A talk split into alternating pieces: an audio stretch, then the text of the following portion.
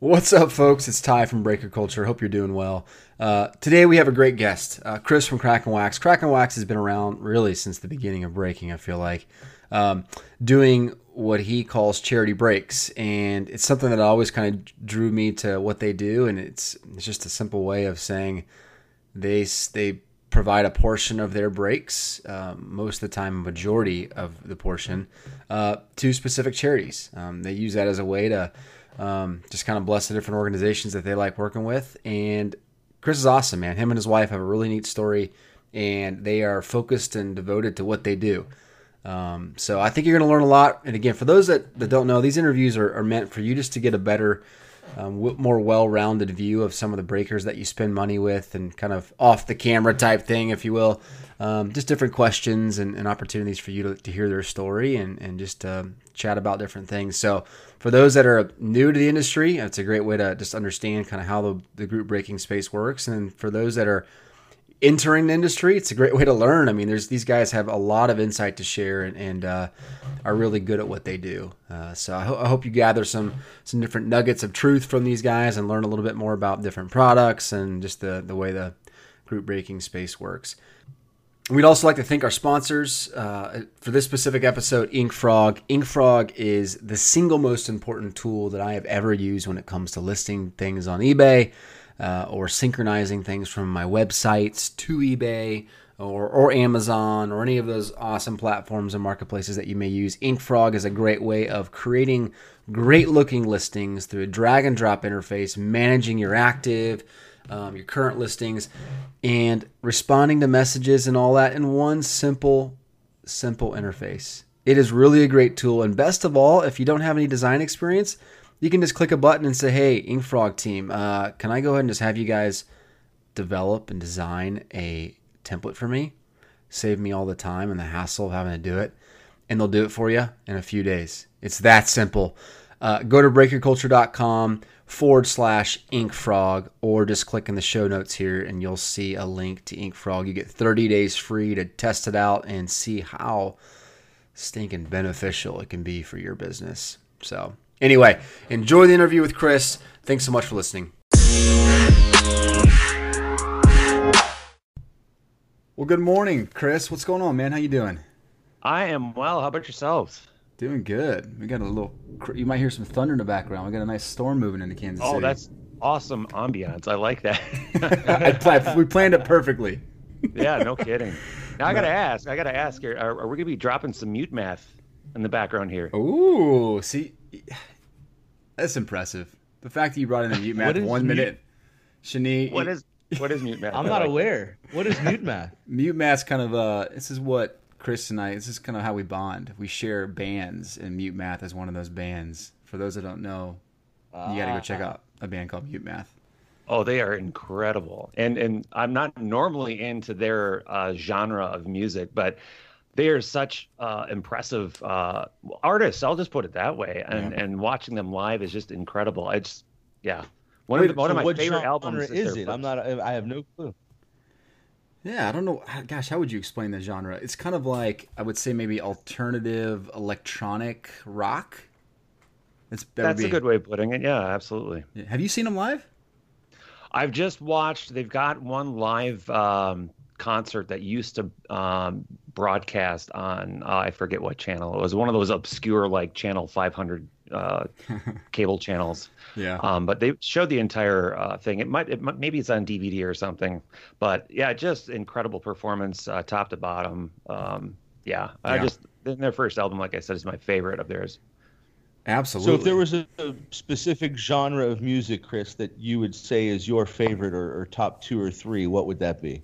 Oh man, well, you know, I'm I'm a child of the '80s and a teen of the '90s, and uh, I'm I'm way alternative, way alternative. Um, and that was that was the music that uh, I personally played. Uh, I used to pretend to be a musician back then. That that would be uh, my top genre, still to this day, which kind of uh, ages me a little bit because uh, the, the, millennials, quote unquote, that I know are like, who's Nirvana? and then, and then of course, the age me further would be classic rock would be the other one. So just like Led Zeppelin, the Beatles, and things like that. Yeah, love nice. it, love it. That's a good mix. Well, f- first off, we didn't give you a proper introduction. So y- you run one of the cooler websites in the industry, Cracking Wax. Uh, for those that don't know that, and I mean, we're excited to have you on today and kind of hear your story and chat about some of the random things that we like to talk about. So, I guess real quick, I mean, how did you get into breaking? I mean, what what kind of started all this for you? You've been around for quite some time doing this, so I haven't. It's, it's it's weird, and I didn't realize how long I'd been actually doing this until we did uh, our Ginter thing. Someone asked me, um, "How many times have you done this Ginter break?" And I had to actually go back and look, and I'm like, "Gosh, I think the first one was like in 2012 or so, something like that." But uh, it, this really ties in uh, to, uh, oddly enough, the journey that my wife and I, uh, my wife, uh, some people know as literal quirk or LQ, so I'll just refer to her as LQ from now on. Um, the journey that she and I have been on for like the last, uh, I'd say 13 years now is uh, going to be our anniversary um, of trying to start a family. And we've had we've had difficulty, and we're right now still in the process of adoption, which is that's a whole different story. That's that's a wow. long just by itself. But um, we had gotten to the point um, where we were trying to figure out, you know, what what are we going to do to start a family? Uh, what are how are we going to fill uh, this need to um, be parents or help other people? And um, it, it, was about the same time where I had kind of rediscovered my passion for the hobby because a, a lot of people in, in my age, uh, in their 30s and 40s, had that little hiatus of like 10, 15 years and then kind of got back into it and rediscovering. And it was at that point where I started this blog because I I'd read other blogs like Night Owl Cards and things like that, and I was like, wow, well, that's kind of cool. I'll, I'll just kind of write about my rediscovery, and in that, I learned about breaks, and I uh, one of the first ones I gotten into was uh, Houdini's. I'm, I'm, sure you everyone knows who Houdini is, and sure. I'm like, oh, this is a really cool way of you know different way that I've never seen before. Now, how can I tie the two together? Because I want to give back. I want to fill that uh, that void, as it were, of uh, of trying to give back or being a parent of sorts. And that's how I I kind of uh, tied the two together. I'm like, well, why don't I, you know, explore my passion for opening cards, uh, collecting, and build a, uh, a community of like-minded people while at the same time figuring out a way to give back. And that's kind of how that all started. Yeah. That's awesome. That is awesome. That's so, great. so you uh, i mean you're the home of the charity break. That's kind of what your your mo is. I mean so i want to dig into that a little bit. So so when you say you're you're focused on charity breaks portion of all your breaks are always going to charities? Is that kind of the thing? Or do you have a couple charities you're always focusing on and you just find a way to get get the money out of your process? What what's what's actually happening there? Well, the ultimate goal is to eventually have every single break go towards that. Now, since I'm a one person project basically, um, I haven't been able to devote every break towards charity, but um, that's actually something that next year we're going to be able to finally do. And and that just basically comes down to this is all out of pocket. And mm-hmm. uh, some of my closer collector friends know that I'm I'm in the red every year on this, not just because of charity, but uh, because you know there are other overhead things that you know PayPal fees and shipping and supplies and stuff like that that every breaker has to pay for. But the the profit that I take in doesn't go towards that; it goes towards the charity. So in order to stay afloat, I've been having to kind of supplement uh, those extra costs with a few smaller breaks. But hope, now I've kind of built that up to a point where I'm able to give on every single break. So up to this point, it's just been uh, the bigger like pick your team case breaks where we'll give. Uh, in the past, it had been five dollars per team, but now I just do a general ten percent uh, of the entire break. Yeah. Uh, to a specific charity. And we like to hit up um, Big Brothers Big Sisters as often as we can because we have a personal connection with them. In fact, LQ was uh, uh, Big Sister of the Year for Minnesota nice. a few years back.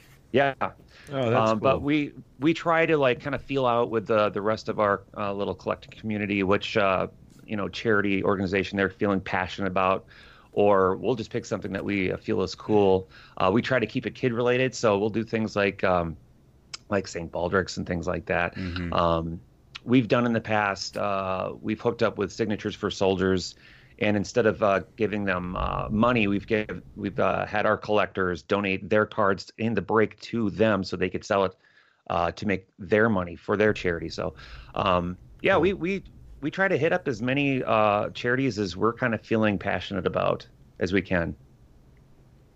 Love it.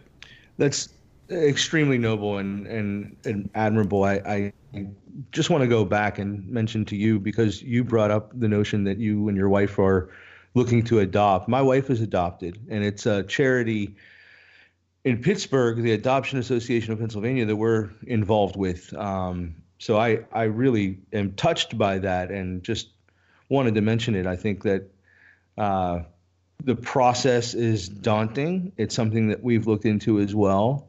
And I just want to tell you, I wish you the best of luck in that adventure. And I, I know it'll come to fruition for you guys. Oh, thank you very much. I appreciate that. I, I think people that, uh, are kind of outside that world, just as we were before we started this, have no idea um, what uh, how much work it really is, and and and there's a good reason that it that it's a lot of work. Um, I I can't speak for you know uh, your situation, but I know at least. Uh, with us, you know, we're going through the state, and they really want to make sure that the the child or children get paired up with the correct people. Yeah, well, well that is a, a, a, Pandora's box that we could probably go down a rabbit hole with, and um, you know, obviously, being that we're breaker culture, it's not exactly the topic that we want to go that far with. But you know, I'm I'm glad oh, you brought absolutely. it up. I think it adds to who you are to your, your audience. It obviously adds a sense of um, deeper meaning to a conversation that we're having, and you know, I think people appreciate that. So you mentioned some of the charities. Tell us if there's a product that works better for you or a style of break that works better for you in terms of a charity break. Is does that exist? Is it more of the centers of the world as you mentioned, or do higher end breaks work for you? I'm I'm interested to know what what really works best for a charity break. Well, at least the way that I've been running them. I've been trying to stick to the products that work better as a pick your team like overall case. So something that's gonna um, make sure that the cards are spread around for everybody, so I can maximize, you know, uh, how much I'm able to give. Um, now that I've kind of switched from five dollars per team to ten percent overall, the higher end is going to end up making more sense down the road. But I had started out doing things like Allen and Ginter, um, which is one of the more divisive products, but I, I found uh, a real niche in that. Um, yeah. Where every year, I, I, that's the one product where I'm able to give uh, more than any other, um, just because of how I built that up over the years. Um, things like uh, Topps flagship works really well, at least the way that I've been doing it. Um, and of course those are a little bit more affordable products so that attracts a, a greater audience you know. Um, you can't always get as many people interested in a, a great high-end product no matter how beautiful it looks. Like i'm a big fan of immaculate and it's not the most high-end product but it's not cheap either. So um, it's it's it's a balance you know trying to get as many people involved as possible while also trying to maximize uh, what you're trying to to build as far as donations go. So uh, yeah it's definitely something like allen and ginter and flagship and things like that that i find has worked the best in the past. Which is interesting because we were just talking a couple weeks ago about how it, it seems like some of those products especially ginter there's just not a lot of breakers that do it. Like it's just either too much work or they can't fill the breaks. Um, so it's, it's kind of fun that you've actually built a little niche in there with uh, with Allen and Ginter. Whenever you do searches for Allen and Ginter breaks, you always come up, so your SEO is built up pretty well. that's nice. Yeah. That, that's just from years and years and years of uh, sticking with uh, Ginter. that's right. No, it's cool. No, it's really cool. That's funny. So, I mean, obviously, going kind of going forward into 2019, you want to start doing a little bit more high end. You want to probably do some more breaks. Um, does your wife help you with some of this stuff to kind of help offset the work you have to put into it? She absolutely does, and, and I I'm so grateful for her help. She's uh, she's the sorter extraordinaire. Uh, nice, nice. So she she doesn't like to be on camera. Bless her heart. Uh, she's that's I mean I don't like to be on camera very much myself either, which is you know, I. I I, I'm all about transparency. Uh, I used to do the, the two camera angle where I've had one on my face and one under my hands. Uh, but the feedback that we got is like, we don't need this much of your face. So she stays off to the side. and she sorts while I'm I'm breaking, and this is mostly for the pick your team stuff. That and she really likes that. She's uh she's gonna hate me for saying this, but she's she's kind of got that organizational uh, nerdiness to her that I love yeah. about her, where she's very organized. Like I've I've, I've got a permanent. Uh, uh, team sorting uh, station down where I normally do my smaller breaks, but upstairs uh, in the dining room where we do the larger ones, we get out the uh, the little post-it notes where she's got little notes for what goes where and who gets what, and you know try to remember how to co- collate. She goes, okay, now how do I collate this one?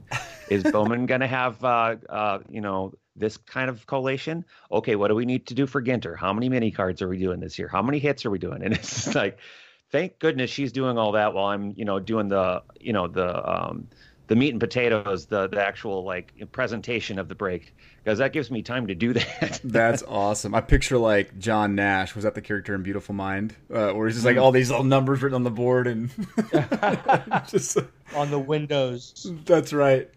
There, that's there you go. That's exactly her. You know. that's awesome. People, I mean, I'll tell you, you underestimate how important that is to have someone like that, especially oh, when, oh, yeah. I mean, when it's your wife and you guys can coordinate times and all that stuff. But what have you found as kind of the good routine for you and your breaks? I mean, are you sorting right after you get done and you try to ship really quickly, or what's kind of the thing that you've figured out as a way to be most efficient? Well, since my uh, day work schedule uh, has mm-hmm. me super busy, I find it more convenient to get it shipped and collated and all that as fast as possible. Um, and that could not be done without her help. Um, but we also take the time to make sure that we're not just putting all the team sets together just kind of all in a random random pile. We are also collating that stuff. So usually what happens especially on a big pick your team uh, charity case break is we'll run the case uh, case break um, maybe at like one o'clock in the afternoon or five at the latest. As soon as that's done maybe we'll order a pizza have some dinner because by then i'm like my i can't talk anymore we're both starving as soon as we're done eating, we are just sorting, sorting, sorting, sorting. The next day is usually uh, taking those sorted team piles and collate them, uh, you know, usually by card number, yeah. bagging them, and then resorting them by buyer and getting them in those boxes. And the next day, labeling them, getting them out. So it's usually Saturday, Sunday, Monday, and they're gone. That's impressive. That's impressive. But again, I wouldn't be able to do all that if she wasn't here volunteering. No way. Totally. Well, you say volunteering. I'm sure you guys share a budget, so you guys you figure well, out for tax purposes. I'm a sole uh, sole uh, uh, proprietor, so she's not an employee. So. Ah, there you go. There you go. There you go. nice. So who's um who do you collect, man? I'm what uh you, I'm, I'm assuming you have your own personal collection and you go after certain players and teams. What uh what kind of gets you excited? I do. It's it's always been the Twins because I'm I'm a Minnesota guy. Yeah. the very very first pack of cards I ever got was in '86. My mom bought me some Topps, and the and of course the first guy I pull out of there was Kirby Puckett. So I was in love with Twins since then. Um, when I came back into the hobby, I was very disjointed. So uh, I think it was around 2007 after my big hiatus. I I just I didn't know how the hobby was working anymore. Hmm. You know, it, and I, I, fell into that trap of like, oh my god, what's this relic card? You know, I got to chase all these. I'm like, oh my god, who are these rookies? I got to chase all these guys. I and I have since then have refocused back into twins and have kind of pared that down to okay, it's not just the twins. Now it's uh, twins rookies and prospects autos and then twins Hall of Fame autographs. So it's really my wife loves this now because I had spent so much money I first got into this. I mean, I've got the most irresponsible like uh, purchases in trading cards, which I'm sure is not a new topic of discussion for a lot of collectors, especially with their spouses. to now where it's like, it's it's very rare that I'm finding stuff that I don't already have. So I'm not spending as much as as normal. So it's really whittled down to very focused, only Twins autographs type of thing. So Twins only no Vikings or Timberwolves. I'm uh, I have a confession. Uh, I'm not a Viking fan. I'm a Packer fan. Oh boy. Mm. Yeah. We live wow, in the Twin Cities. a Packer fan in Minnesota. In the Twin Cities, in in enemy territory, and well, both LQ and I are from Wisconsin, actually. Okay. Hmm. That that is a little divisive. It I, is. I could, it is. A little polarizing for your uh, your Minnesota customers, I'm sure. In fact, I'm wearing a, a Packers uh, hoodie right now as we speak. Nice. I just realized that. Is it that cold, or you, is it just too early? it can't be It that actually- cold. Well, I'm, I'm I'm in the lower level of the house. It's very cold down here. so yeah. All right. Plus, I'm a Packer fan, so I mean, come on. Fair enough. You brought up an interesting point, though, about you know we and Shani and I always talk about this. You know, we, balancing out the communication with your wife, and it, it can be somewhat of a interesting subject around the dinner table sometimes with with the wife and money and all that stuff. And I am sure you've probably had to breach that subject in, to some capacity with your customers, who I mean, inherently, sports cards, especially breaking, is kind of gambling, right? You're, a lot of a lot of disposable income. You hope a lot of maybe folks with stretch budgets. What's kind of your viewpoint on that kind of I don't know managing that with your clients? I mean, does it, does it ever come up? Does it ever cross your mind as, hey man, maybe you need to maybe you need to calm down and not spend so much with me this week?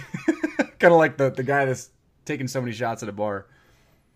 Yeah, uh, I guess I, I haven't really come to that with anybody, and that's kind of that's kind of a difficult. Uh, and you bring you bring up a good analogy there because I, I do work in customer service myself, so I do have that that side that I'm always thinking about, um, and and I utilize that with with breaking. Um, but it, it's it's kind of hard uh, to tell someone not to uh, spend money, especially when I'm trying to raise money for charity. um, because I, you know, I don't know what uh, anyone's particular uh, budget is, or Sure. or you know what they spend their money on. Uh, I'm good friends with actually. I've developed a good friendship with uh, a couple of people that, that have been uh, breaking with us for years, and you know, some of them have a lot more disposable income than others. You know, and I, I can't just assume that oh, because you know someone spent X amount of dollars this month, whereas this person only breaks once a year you know i i can't make that judgment call for them. I you know i'd love to be able to be like the bartender behind the bar saying hey you know what? I can't serve you anymore you know but i i just don't think it's really my place to tell someone hey you got to stop spending your money on me. And it may not be. It's an interesting conversation. I think to the extent that we're all in this hobby and engaged in the breaking aspect of the hobby to be aware and come to the point where we're at least admitting that there is a side of this that is akin to gambling i think is at least important. The conversation has to at least be there and that might just help the person that's not opening up to you necessarily but will be more honest with himself because it's a pretty serious thing that could lead down a dark hole That, Yeah. that- absolutely, I, I, and I think that really comes with uh, with with well, with really any hobby that anyone gets into. I mean, that could be coin collecting. I mean, that could be stamp collecting. I mean, if you if you put uh, so much passion into something and that consumes all of your time and ends up consuming all of your money, um, that certainly could end up becoming an issue for that that person. You know, so and then on the flip side of it, on the business side of it, if that person suddenly who is spending, you know, thousands of dollars a month really supporting your business uh, drops off the map because they're they've realized, hey, I've got a problem, I need to back off. Now, does does that hurt that person's business as well?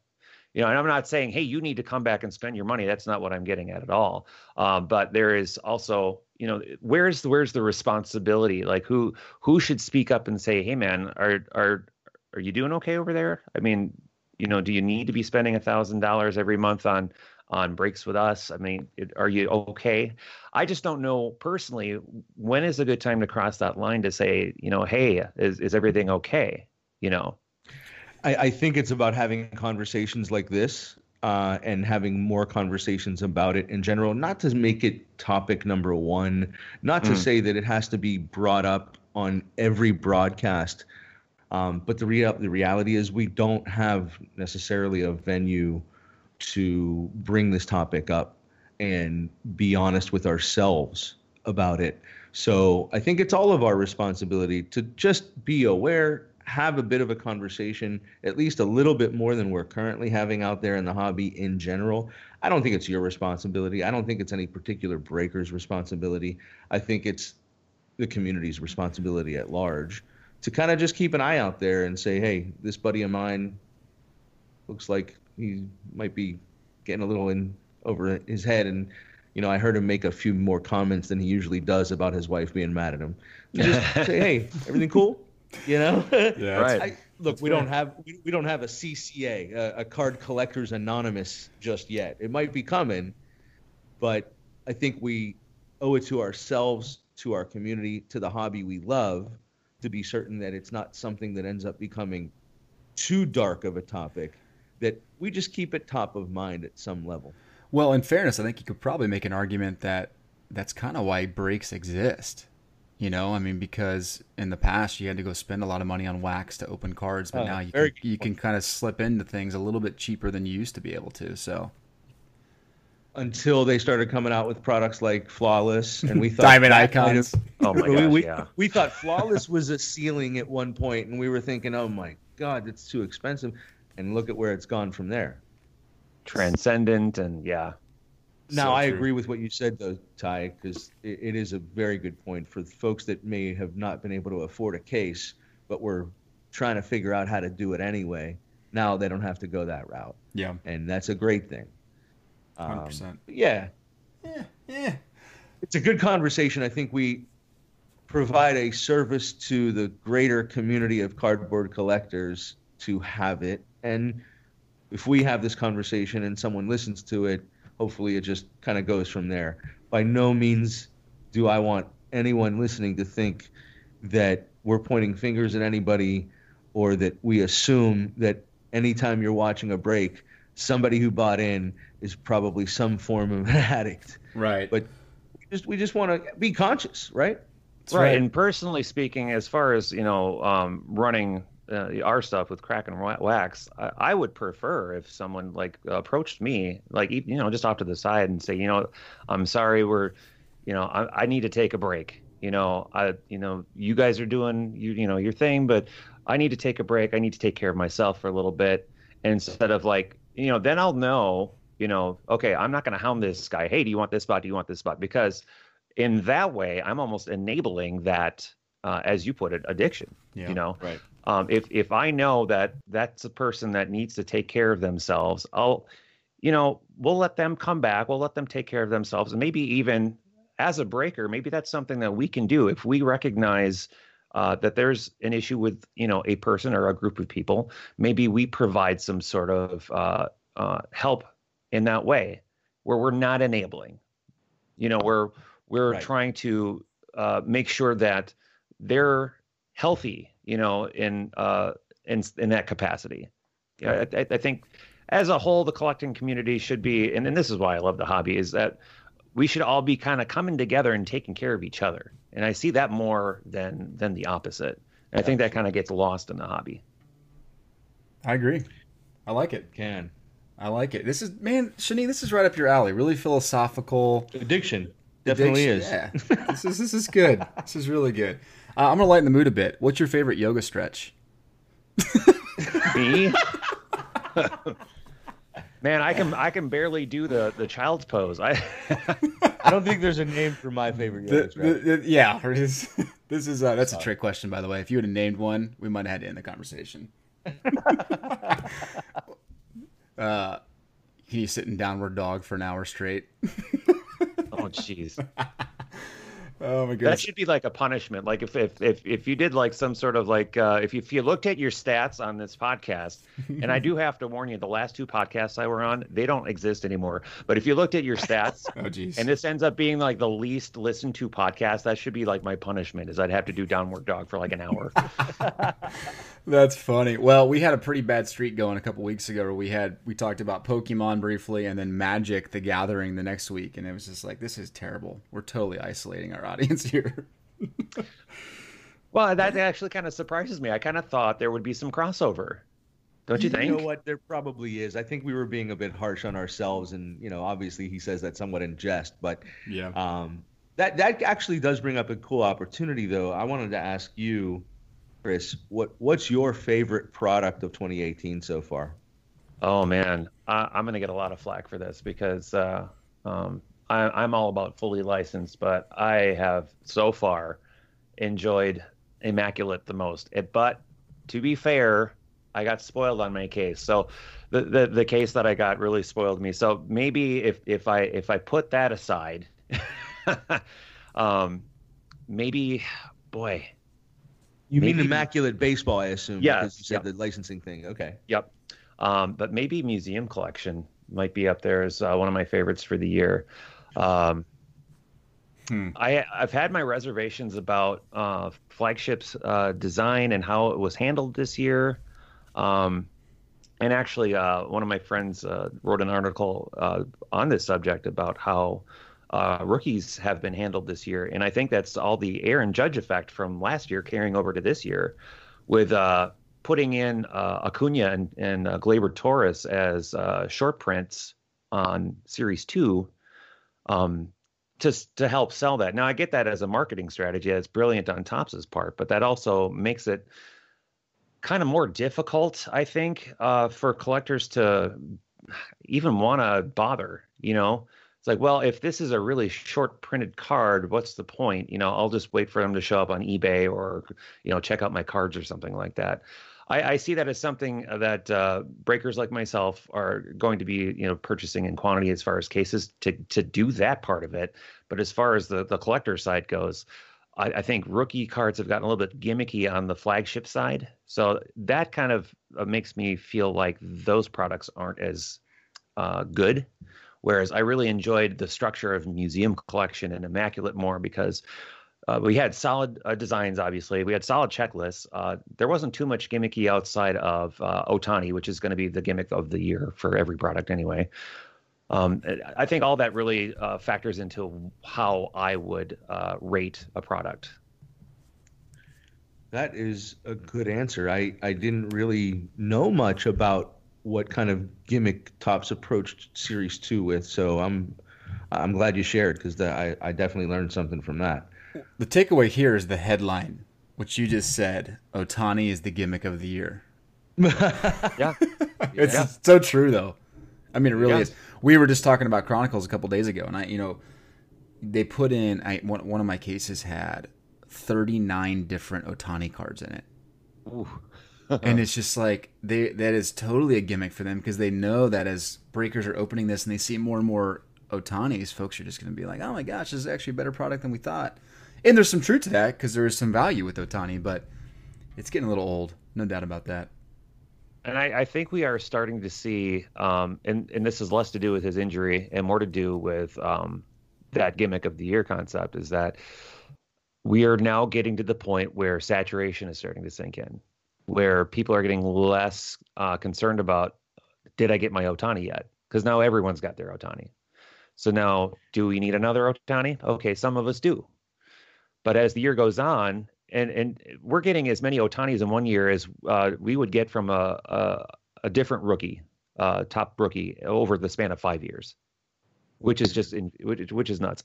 Again, a good marketing strategy for the uh, the the manufacturers, but for sure, because they're going to sell their products all year long. Right. But once we get come into his sophomore year, are we going to care as much, or are we going to really lean hard on the next crop of top rookies? Like has been the trend. So like last mm-hmm. year, like I mentioned, was Judge and Bellinger. This year, uh, Ohtani, yes, but of course, there's also Gleyber Torres, there's Acuna, Soto, and yep, yeah, absolutely. Well, so if last year to th- right, if last year to this year is any indication, I don't know about you guys, and it's not something you and I have talked about, Ty, but I, it, shocks me that Judge and Bellinger seem to be a bit of an afterthought at this point. So maybe Ohtani and his popularity carries forward a little bit further than Judge and, and Bellinger have, but I think the rookie reigns and leads this product, uh, this hobby all, uh, uh, all uh, forever. You know, uh, it, it's just a reality. It's always going to be the rookie chase, but I would like to see the top rookie from one year have a level of popularity that carries through because it's it's relatively shocking that the Judge and Bellinger roller coaster seem to just come to a screeching halt. Well, I think in fairness, Judge still sells pretty well. Bellinger has had kind of a weak year, and I don't know something about him is just not real attractive as a sophomore. but I mean, with Ohtani, right. like we've said before, you have 125 million people from Japan behind him. That's just going to keep driving prices. So, and that's another good point. Whereas uh, you know, Judge and Acuna and Torres. They they don't have that uh, secondary international market uh, stranglehold that Ohtani does currently. Mm-hmm. But at the same time, when you do have the overproduction that we're seeing on his behalf uh, from Topps and uh, Panini, um, when when does that roller coaster hit the bottom and never come back up? You know, or only come back up just a little bit, like in, in the case of Judge and and Bellinger. It'll happen eventually, especially with the quantity of cards that they're they're producing. Maybe uh, I I'm happy to be wrong. I'm wrong a lot. I mean, the truth is, we can look to one other guy to kind of give us a bit of a of a guide to this conversation, and that is Ichiro. I mean, now I know that he came up at a time where we weren't seeing this kind of saturation for one guy, but he kind of stayed steady throughout his career in terms of his hobby love, and we can imagine a day where this guy becomes the the legend in a product that is extremely sought after, as he already is. Um, he, he really hasn't taken too much of a dip over the years. Yeah, and, and the thing with him is that he's not really a dynamic player. You know, he's just kind right. of he's just right. consistency. Where Ohtani is, he's hitting 440 foot homers and he's throwing 100 miles an hour. There, that electric stuff didn't exist with the, with uh, with Ichiro. Yeah, and we haven't even seen Ohtani, at least on the Major League Baseball level, at his full capacity yet, just because of that injury. Yeah, know? right. Yeah. Speaking of that, I just saw that uh, he's ready to pitch again, which is pretty cool. That'll wow. another boost in his cards. He's. I think he's going to fight through it, so that could be really fun. When's that yeah. supposed to happen?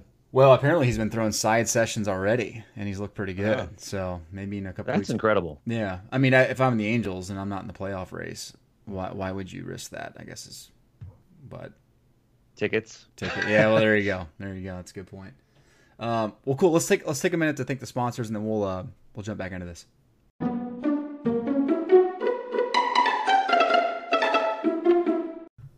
All right, folks, we put a lot of time over the last couple months uh, putting together what we call our checklist headquarters. And, and, really, if you go to our website at breakerculture.com and you see up there in the top bar, you'll see in blue checklist headquarters.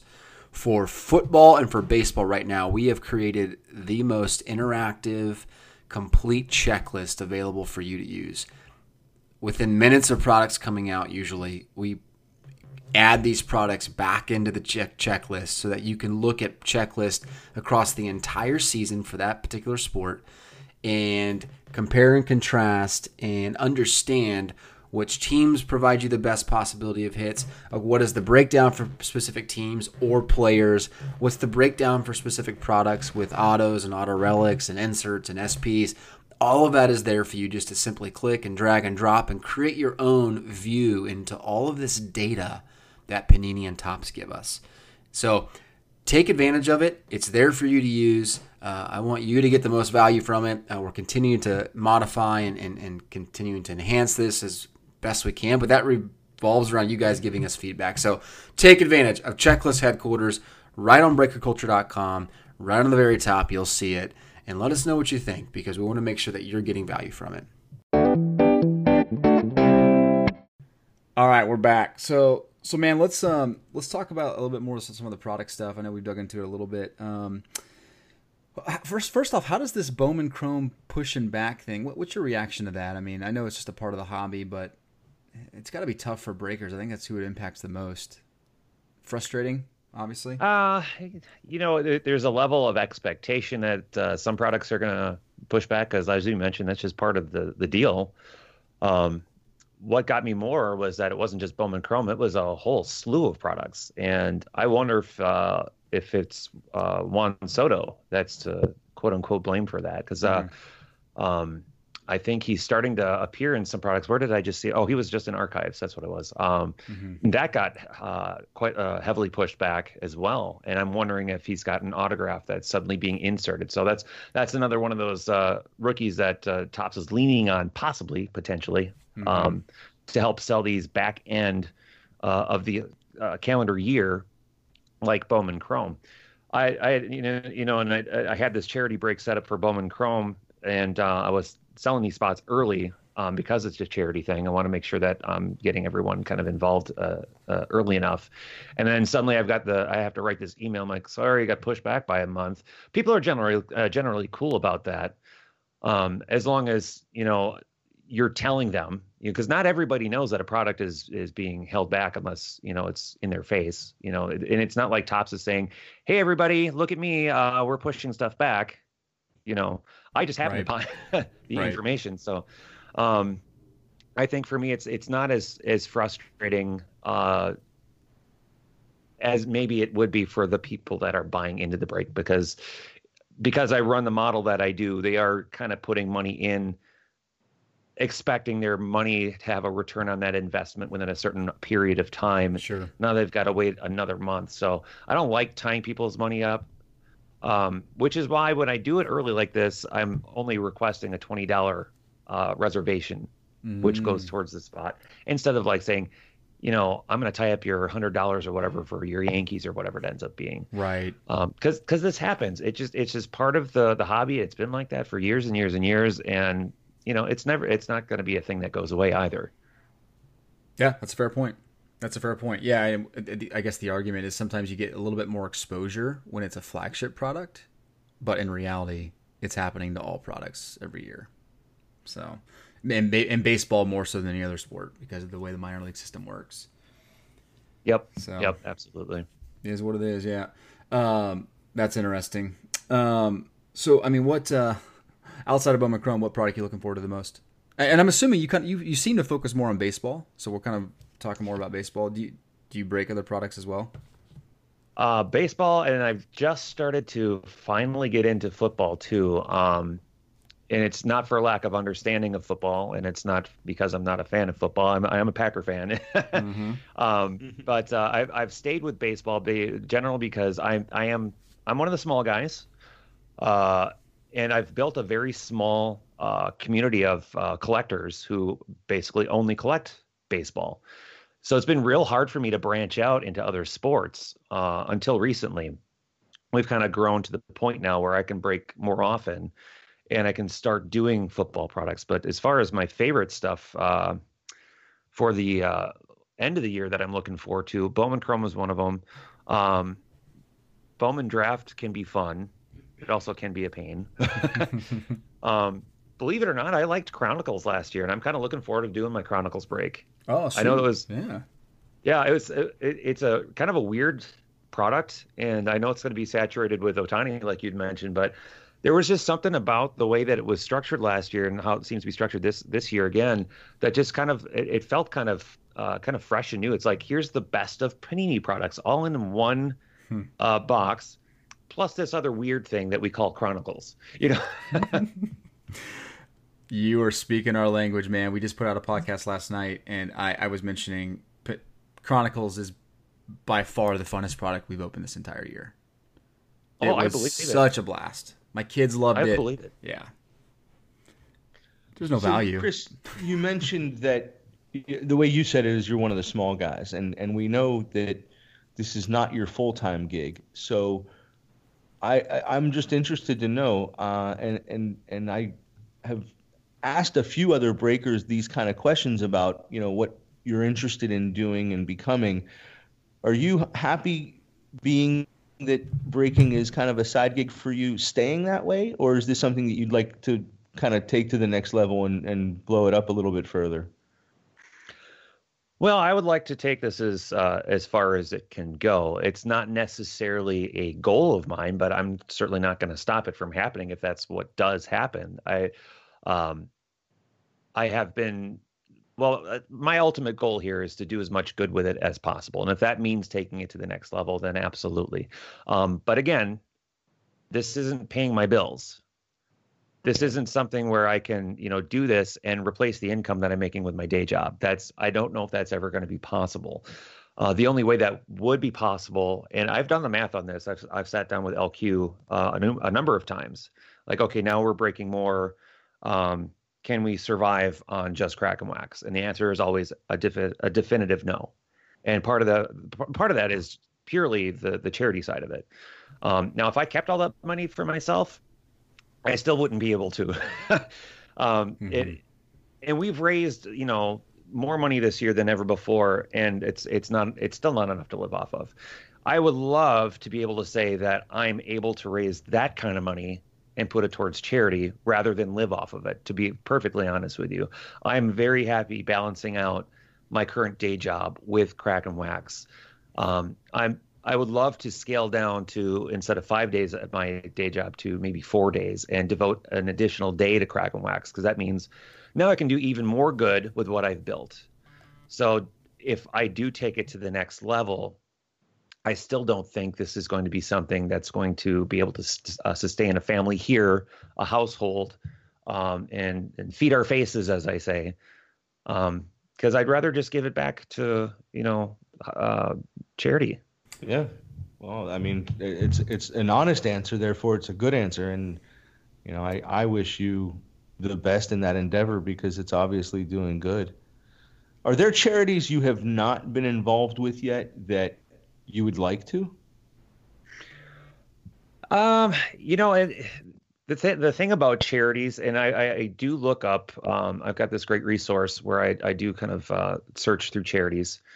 Um, there are just so many of them. I mean, oh, yeah.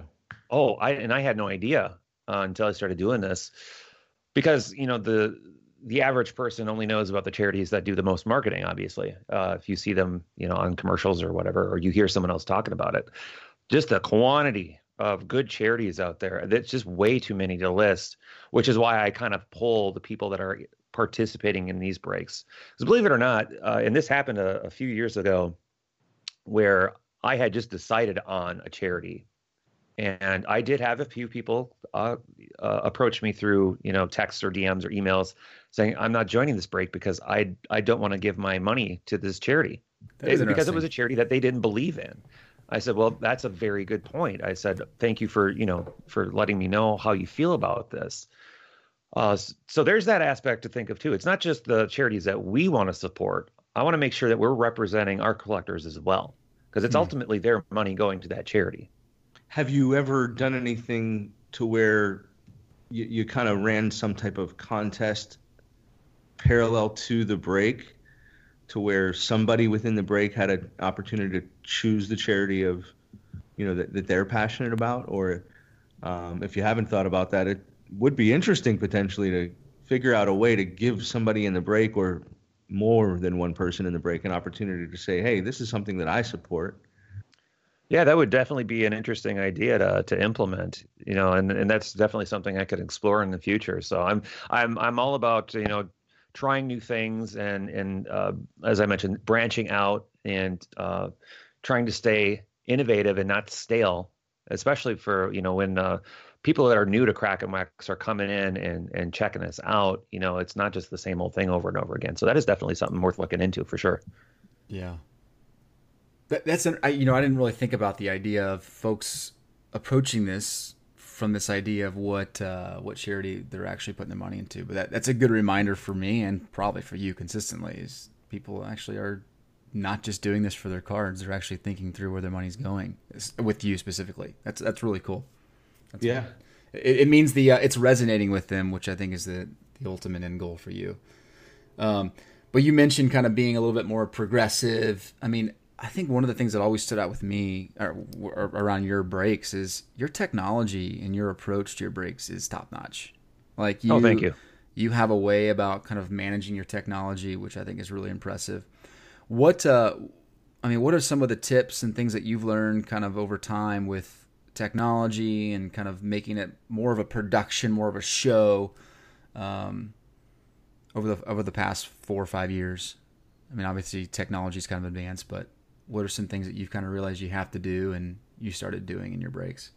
Yeah, the advancement in technology is, is a huge help, obviously, and it's it's it's been an evolution uh, here at least. Um, and I think I do have a little bit of an advantage uh, in that I have uh, in a, in a past life uh, I have a, a, degree in graphic design, so that does mm. help me on that side of things. Um, so I'm able to produce uh, some graphics that might look a little bit uh, more higher end than maybe others.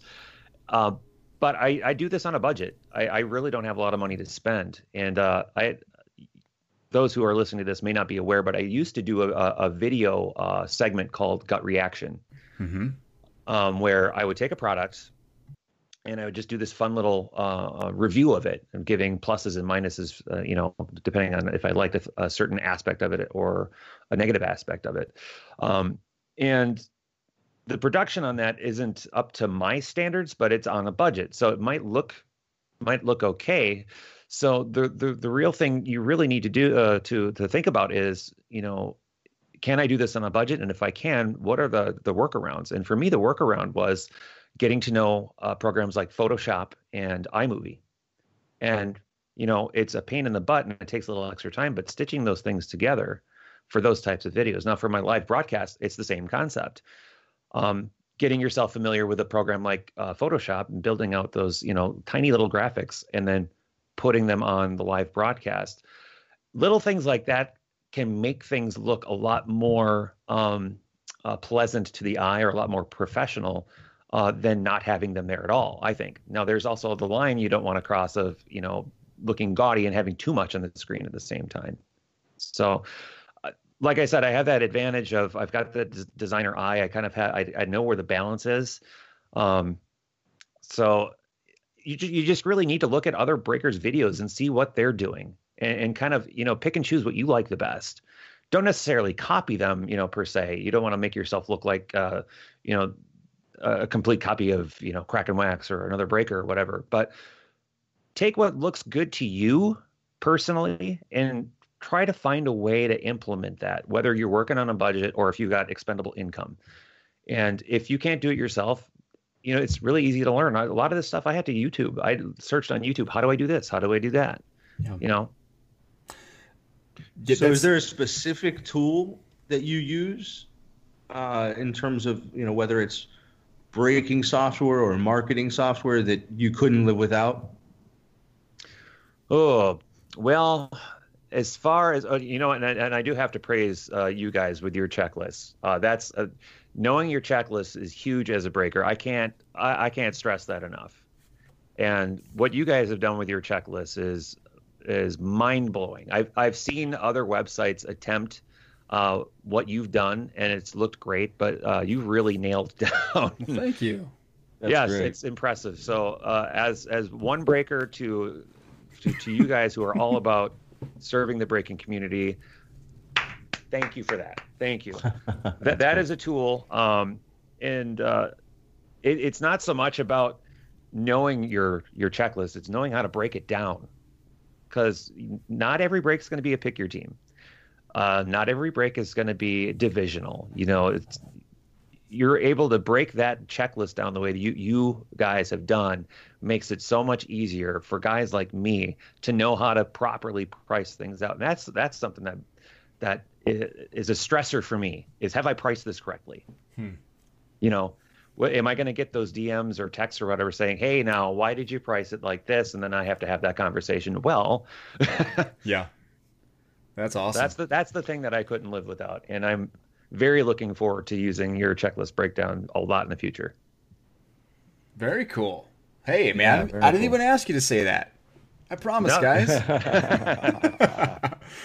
That's funny. Well, you know, I, I kind of assumed you had a, a somewhat of a technical background, um, just because I mean, quality. It's funny you see some breakers who, or you even see just people who don't break, and just assume that it's really easy to get something like this up and running.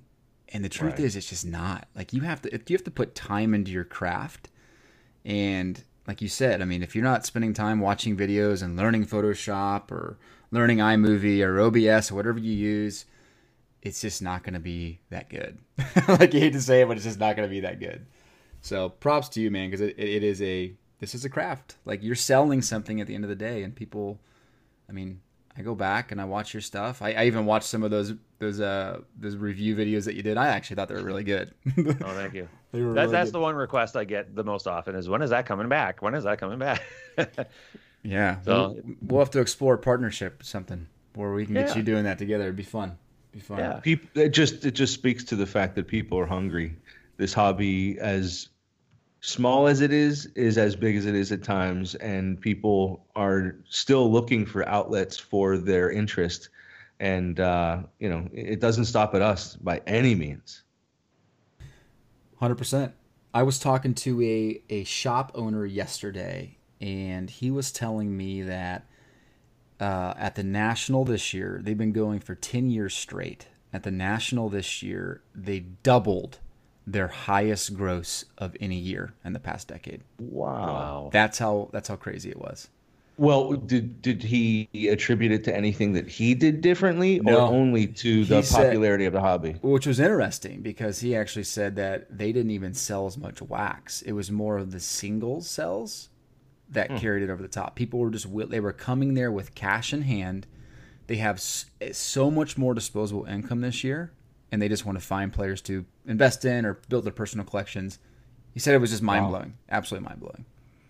I find it interesting how the hobby has grown uh, recently, and there's been a lot more exposure. And I, I don't want to name specific names, but I've I've seen particular uh, people join the hobby community as of late that I would have never in a million years thought they were going to participate. And and I, I had mentioned uh, a while back that uh, really any exposure for the hobby is really good. You know, it's just a matter of uh, you know trying to keep it positive. But uh, I find it very interesting, and it's got to be the Ohtani effect, honestly. You know, if, if it weren't for these uh, rookies in the last couple of years that have really pushed ahead, and to be frank, Topps has done a good job with marketing and their uh, partnership with uh, MLB. As much as collectors hate that monopoly, um, it's I think has done more good uh, for growing uh, the collector base than anything else. Because at the end of the day, Topps is trying to make money, and they want to sell to as many people as possible. If they are trying to make that their product accessible, well, they're doing something because it's it's blown up uh, over the last two years, and it's not just the players that are doing that. It's a lot of them, but not just them. Totally. Yeah, I mean, uh, you look at some of so we do these ROI ladders, right? We'll put out just the price fluctuations of a player over time, and I mean, there's money to be made if you're doing this to make money, if if you invest the right way. So it is kind of interesting to look at it from, from that perspective, of course. But, um, yeah, you're right. Ohtani does have a big effect, and and the international presence of basketball just driving values. It, it does make it really fun. I, I think that there is a factor that we're not talking about, and that is youth. And I know that that's something that people throw around a lot. We need the kids to get into this hobby for sustainability. There's something I noticed at the national, and well, as a basic statement, it was just the sheer number of kids.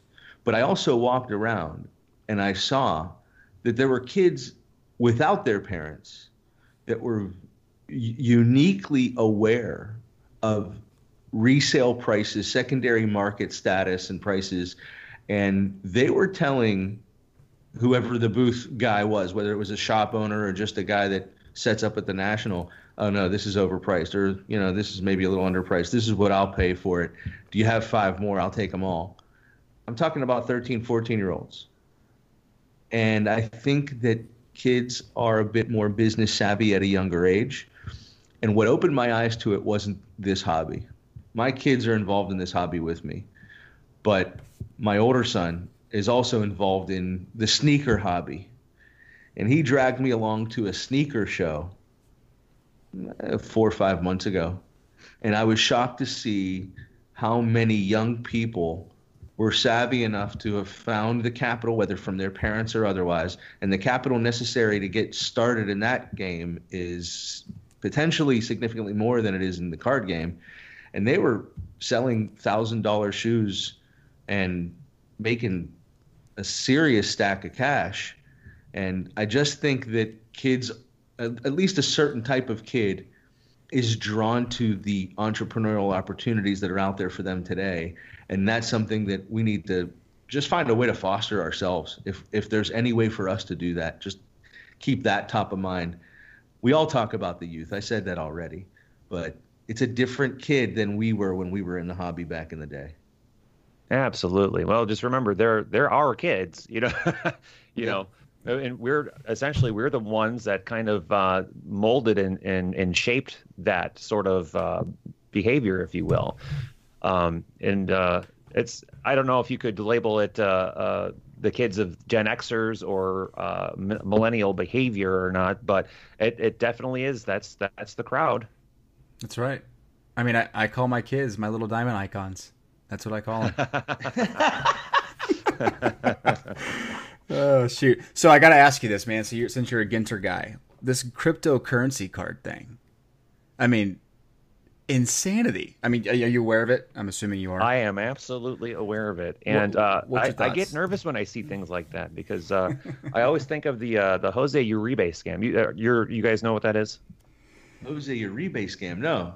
You don't know the Jose Uribe scam? Okay, I, not, I yammer. I'm sorry. Uh, you guys are going to have an incredibly long podcast out of this, but uh, so the the Jose Uribe scam is essentially uh, so this guy on eBay. Again, I'm not going to name names because I'm not here to promote anybody uh, that are that is scamming. Uh, has very common like 1990 uh, Jose Uribe Fleer. I mean, those are printed in the millions, I, I think, right? Yeah, and um, and he's promoting it to non-collectors as if it's a rare card. And uh, what he huh. has is either multiple accounts or friends that are, you know, bidding really high, right? Um, and then he'll list more of these. So he's not going to sell this, uh, you know, two hundred fifty thousand dollar bidded Jose Uribe card. What he's actually done is he's got all these other non-collectors bidding like 40 and 50 bucks on these other copies that he's also selling thinking they got a steal like I just bought a two hundred fifty thousand dollar card for fifty bucks, but this Jose Uribe card is worth what a nickel. So that's that's hmm. the Jose Uribe scam. Okay, and that's when I saw what was happening with the uh, the Bitcoin thing. I got nervous about that at first, but then um, as I was reading more, uh, I get most of my news on Twitter.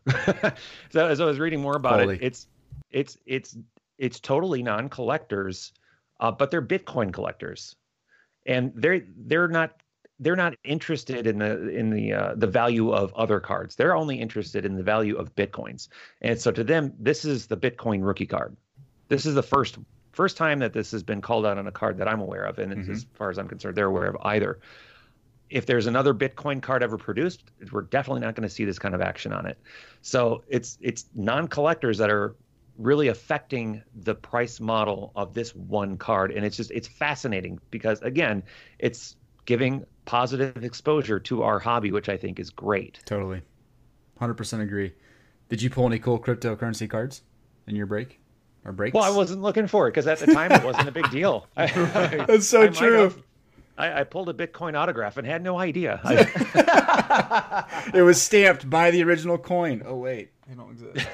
well, it'll be interesting to see what kind of momentum this has. As you put it, if there's another cryptocurrency card in the future, it's not going to have nearly this kind of impact unless maybe through a product like Ginter, Topps is wise enough to go and find, I don't know, a name that's associated with cryptocurrency and turn that into one of the non-sport autographs or something like that. And we might see the same kind of attention.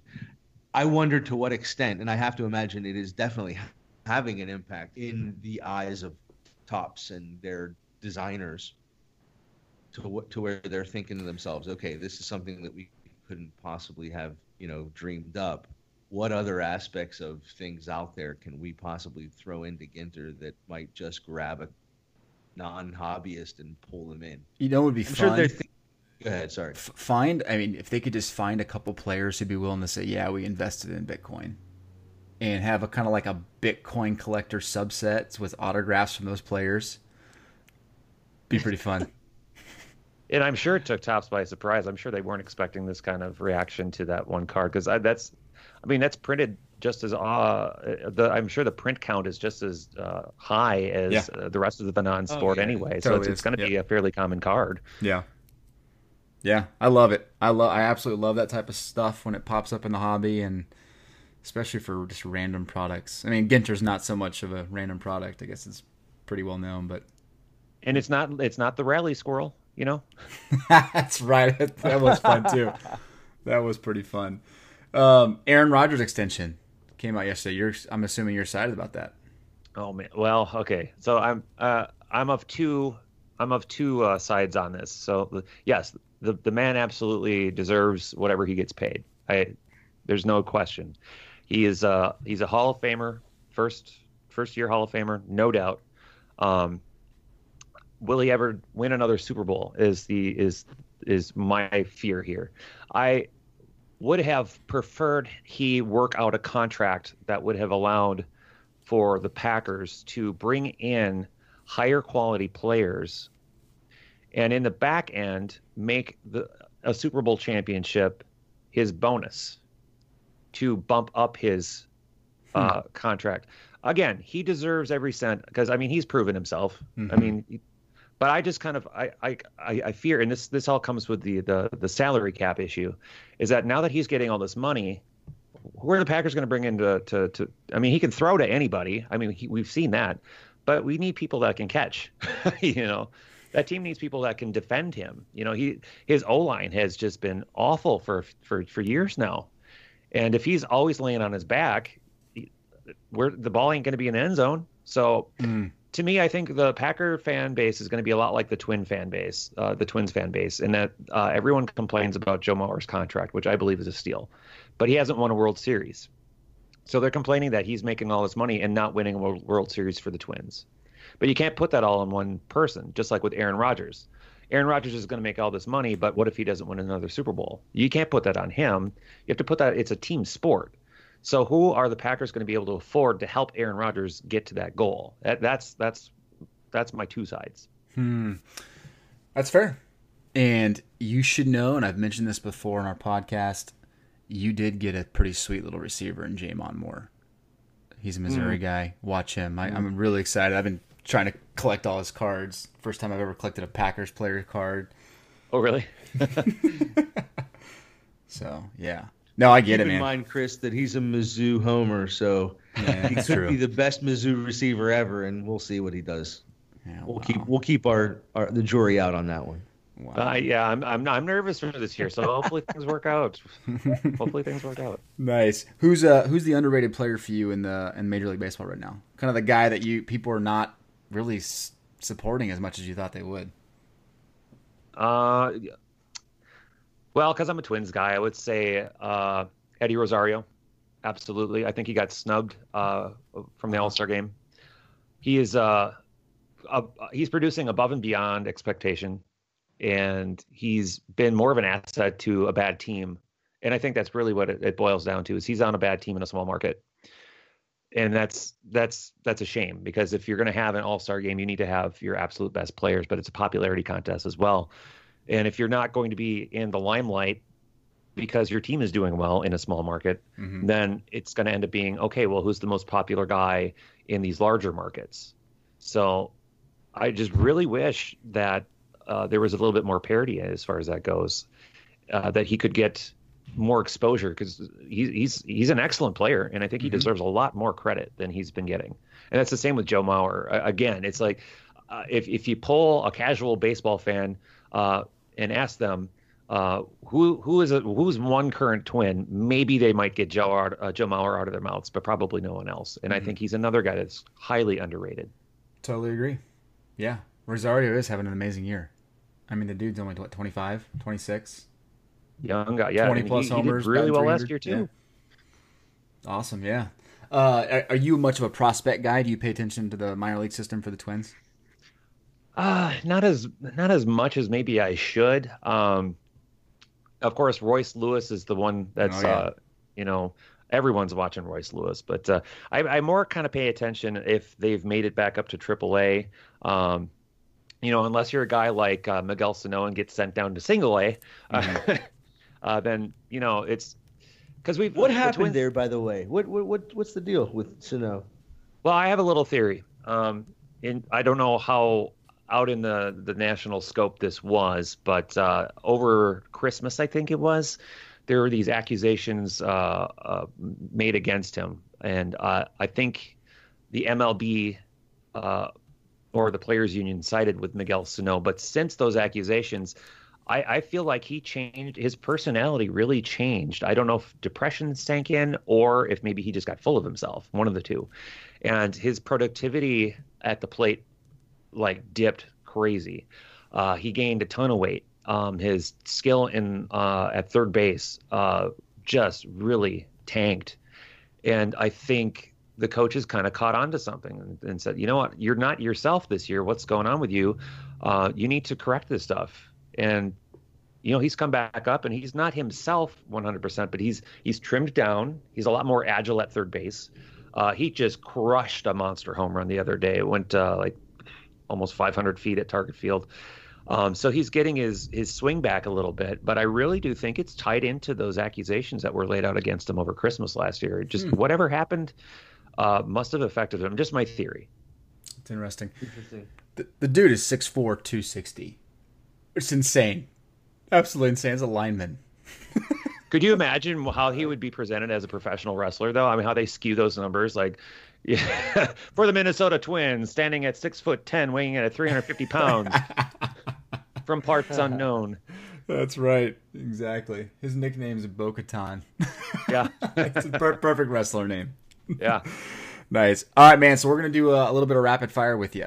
Um, sure. So, quick questions, some random things for you, and then uh, we'll wrap this thing up. You cool with that? So what you're saying is uh, no long-winded sentences this time. Okay, gotcha. Yeah, you might have a couple. There's some random stuff. Stream of consciousness. Just first reaction. Stream gotcha. of consciousness. Yeah. All right.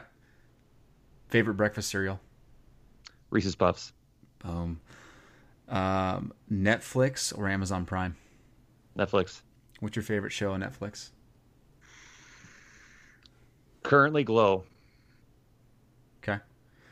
Favorite relief pitcher in baseball? Currently, Fernando Rodney.